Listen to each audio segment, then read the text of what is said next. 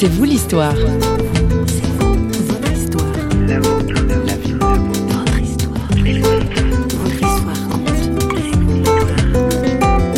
Je me souviens que les enfants me demandaient quand ils étaient petits, raconte-nous quand on était petit. Fallait, fallait décrypter, c'était raconte-nous papa. Et donc je racontais à chacun, ils ont chacun leur histoire, donc ils se construisent sur du concret. Et ça, ça aide, je pense, non pas à le descendre du piédestal, il, reste quand même le papa idéalisé qu'on n'a pas connu, mais quand même à en faire un être euh, euh, vivant, incarné, quoi. Bonjour, aujourd'hui nous recevons une femme pleine de pep et de bon sens. Martine Genex est auteure de plusieurs livres dont Chaque enfant est formidable. Mais ce n'est pas pour parler écriture que cette enseignante est là. Elle nous ouvre une page très personnelle de son parcours. Au micro d'Éric Denimal, elle revient sur la mort de son mari alors qu'elle était en congé maternité de leur troisième enfant. Martine Genex raconte comment elle a élevé seule ses enfants, un témoignage dans lequel l'humour et la tendresse sont toujours au rendez-vous. C'est un bateau qui coule, et puis il faut déjà ramer soi-même pour se tenir la tête hors de l'eau, puis pouvoir sortir les enfants avec soi. J'avais une amie qui, à l'époque, m'avait dit une phrase très jolie. Elle m'avait dit Regarde pas le bout des branches, parce que mon principal souci depuis toujours, c'était les enfants, bien sûr. Ils étaient si petits. Hein. Le, grand avait 4 ans, et la deuxième avait 3 ans, et puis donc l'autre était bébé, quoi. Et euh, cette amie m'avait dit euh, Ne regarde pas le bout des branches, regarde le tronc de l'arbre. Si le tronc va bien, les branches iront bien. Alors, soudain, vous devez vous occuper de vos enfants, alors bien sûr de vous-même, où il faut tout inventer et il faut tout découvrir et, tout seul. Quelle a été la chose la plus difficile? Euh, Il y a deux, deux choses. Le chagrin de ses enfants, ça c'est terrible, parce qu'on peut rien faire. C'est son propre chagrin, et, et puis il faut les conduire quand même vers demain. Et puis la deuxième chose, et c'est ce qui a mûri beaucoup ma réflexion, c'est l'autorité. Parce que alors c'est vrai que très tôt j'ai eu conscience, je me suis dit ils seront élevés par une femme seule, il n'est pas question qu'ils soient mal élevés et qu'on dise après oh oui c'est une femme, c'est une veuve qui les a élevés, ils savent pas se tenir, ils savent pas Non, ça je me t'ai dit ils auront des, des, règles, des normes. Et quand on est à deux, en principe, hein, quand ça se passe euh, au mieux, l'autorité est relayée par, l'autre. Ton père t'a dit que, ta mère t'a dit que. Et normalement euh, le couple fait corps. Voilà, normalement. Normalement. Euh, donc que là, alors on a on a le choix ou on attend très très très longtemps, et puis à ce moment-là, ben, les enfants font toutes les bêtises possibles parce qu'on attend pour monter, ou on monte la voie mais trop vite, puis à ce moment-là on se casse la voie, puis les enfants ils ont plus de ressources que nous, donc c'est fini. donc c'est là que j'ai trouvé la solution de dire de pas menacer grand de beaucoup, mais de tenir une, hmm. sanction, elle, est tenue. Je me souviens d'une fois où ils étaient tout petits et je reçois mes neveux et nièces et qui venaient de loin. Et dans la semaine, je sais pas ce qui s'était passé, ou euh, ils étaient revenus un peu excités d'un anniversaire, et le soir ils étaient tellement énervés que je les avais privés de repas. Bon, ils avaient le bec sucré avec tout ce qu'ils avaient mangé. Je ça va, ils sont pas morts de faim. Mais je m'en souviens uniquement parce que la petite dernière qui zézayait encore à l'époque accueille son cousin sur la porte et avant que le gamin ait passé la porte, lui dit "Ce présia, hein, si maman elle dit qu'on mange pas, c'est vrai, on mange pas." ah, j'ai jamais eu de problème d'autorité avec mon neveu. Hein.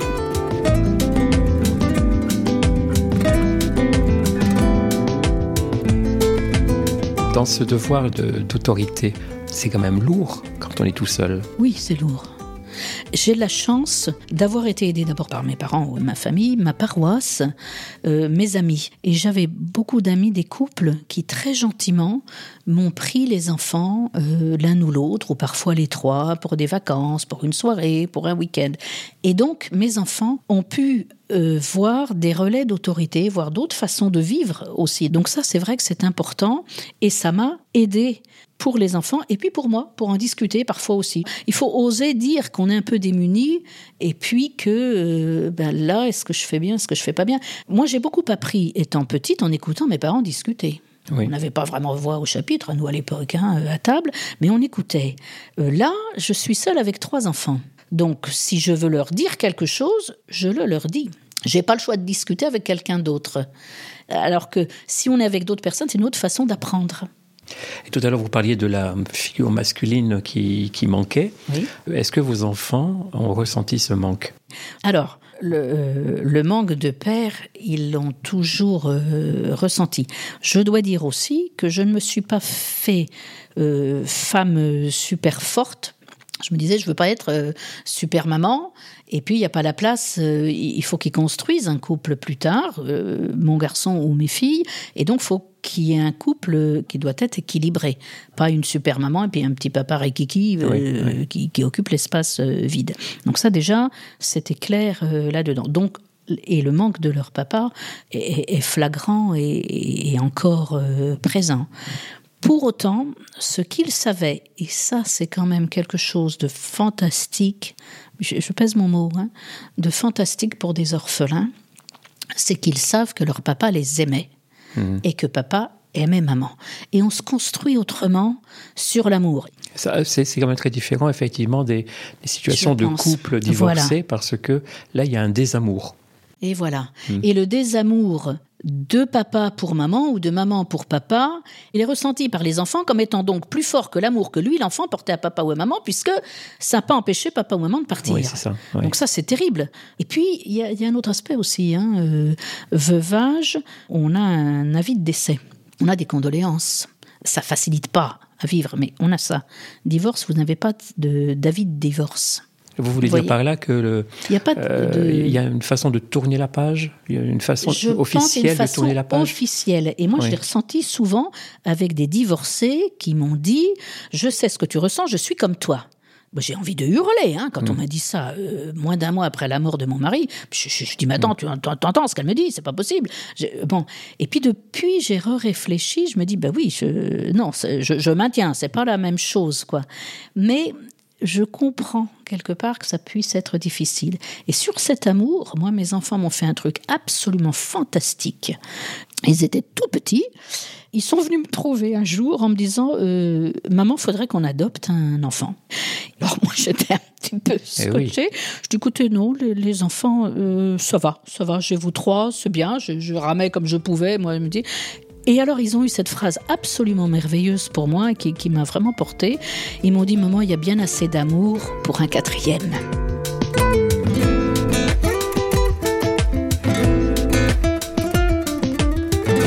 L'amour, un élément essentiel de ce que Martine Genex a transmis à ses enfants. D'ailleurs, c'est le même ingrédient qui se retrouve dans l'éducation que notre enseignante prodigue à ses élèves.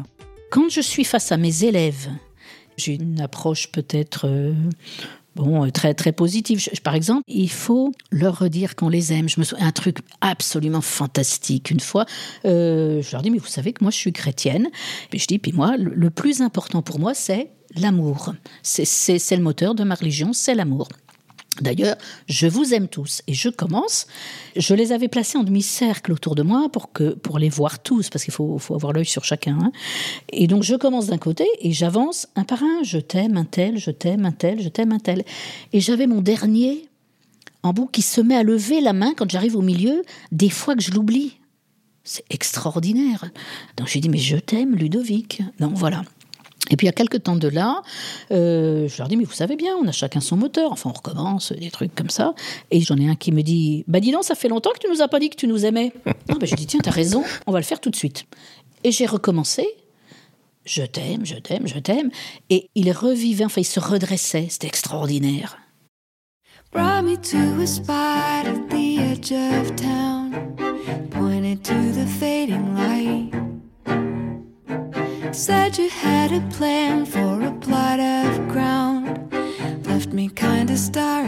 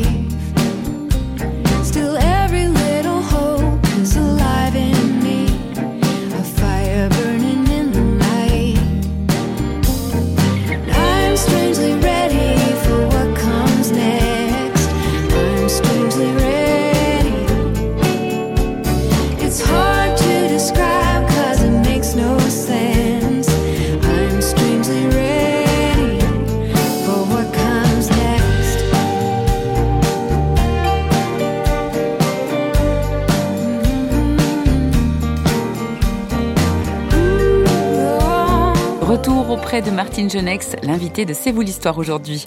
Dans la relation avec les enfants, notre enseignante et mère de famille milite ardemment pour la franchise faut être honnête euh, avec soi, puis dire les choses. Et puis quand on sait, on sait. Puis quand on sait pas, ben on le dit de la même façon. Et montrer que, ben, que les adultes ne savent pas tout. Donc ça, c'est important. Je me souviens quand mon mari est mort d'une voisine qui avait des enfants d'âge similaire. Et puis, alors, elle, elle fuit un peu. Xavier euh, était tout petit. Qui lui dit, tu sais que mon papa est mort? Et elle lui répond, tu as raison, il fait très beau. Alors, il tombait des cordes. Et elle se sauve, mais alors, euh, euh, verte de, peur d'avoir à répondre finalement sur cette question difficile, parce que ses enfants étaient du même âge. Et alors Xavier me regarde sidéré, et je lui dis, mais oui, elle le sait que ton papa est mort, mais je lui dis, mais elle est sourde, hein. Mais complètement sourde, t'as vu le temps qu'il fait? Donc je pense qu'on... on- il faut oser dire les choses, oser dire, ben oui, euh, je sais, c'est très dur et je ne comprends pas. Euh, je me suis disputée avec Dieu, mais comme il faut, moi, au début de, de, de mon veuvage, quoi. Euh, bon, il faut oser dire, oser dire qu'on s'est trompé aussi. Comment on peut faire qu'un enfant reconnaisse qu'il s'est trompé si l'adulte n'a jamais tort Il faut reconnaître, et c'est comme ça qu'on peut euh, progresser, quoi.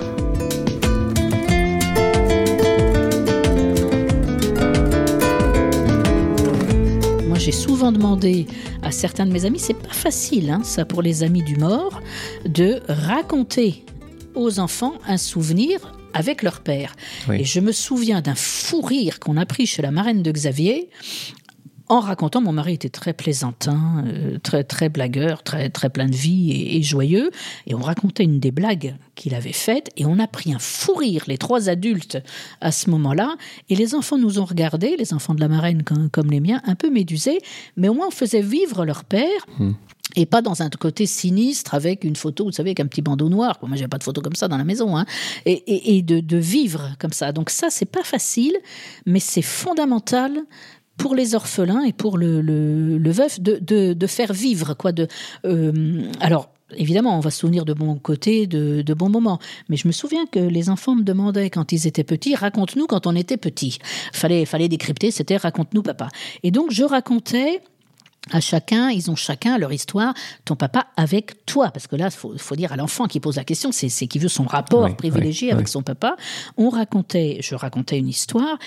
Dans la demi-journée qui suivait, la première personne qui passait, tu sais, avec mon papa, on a fait ci. Avec mon papa, on a fait ça. Donc, ils se construisent sur du concret. Et Oui. ça, ça aide, je pense, non pas à le descendre du, descendre du piédestal, il, il reste quand même le papa idéalisé qu'on n'a pas connu, mais quand même à en faire un être euh, vivant, incarné, quoi. Donc, Et ça, ça me semble important. C'est sans doute quelque chose à dire aux aux gens qui, qui, qui ont des morts dans leur entourage. Moi, moi, je sais que c'est un truc qui m'agace quand les gens me disaient quand il est parti. Il n'est pas parti. Il est mort. Il faut quand même dire les mots. Donc il est parti. Ah bon, il est parti où Aux États-Unis? Il est parti. Non, non, non. Il est mort. Mais c'est parfois extrêmement difficile de dire ça. Mais oui, mais c'est une réalité qu'on ne changera pas Hmm. et qu'il est mieux d'affronter en face. Et c'est parce que je peux dire que mon mari est mort que je peux en parler vivant. S'il est parti, je ne vais pas parler d'un vivant comme ça, de la même façon. Je crois que c'est important.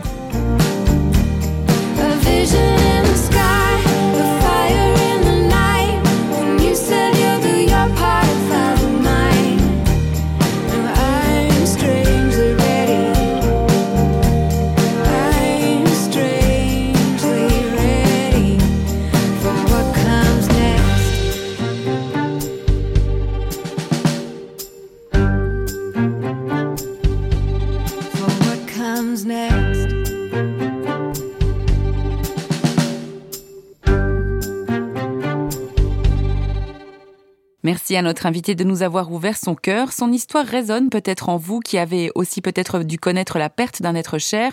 Martine Genex a traversé la tempête du deuil grâce à la solidarité et l'amitié. Nous, nous sommes là pour vous. Il suffit de quelques clics www.parole.fm. À plus.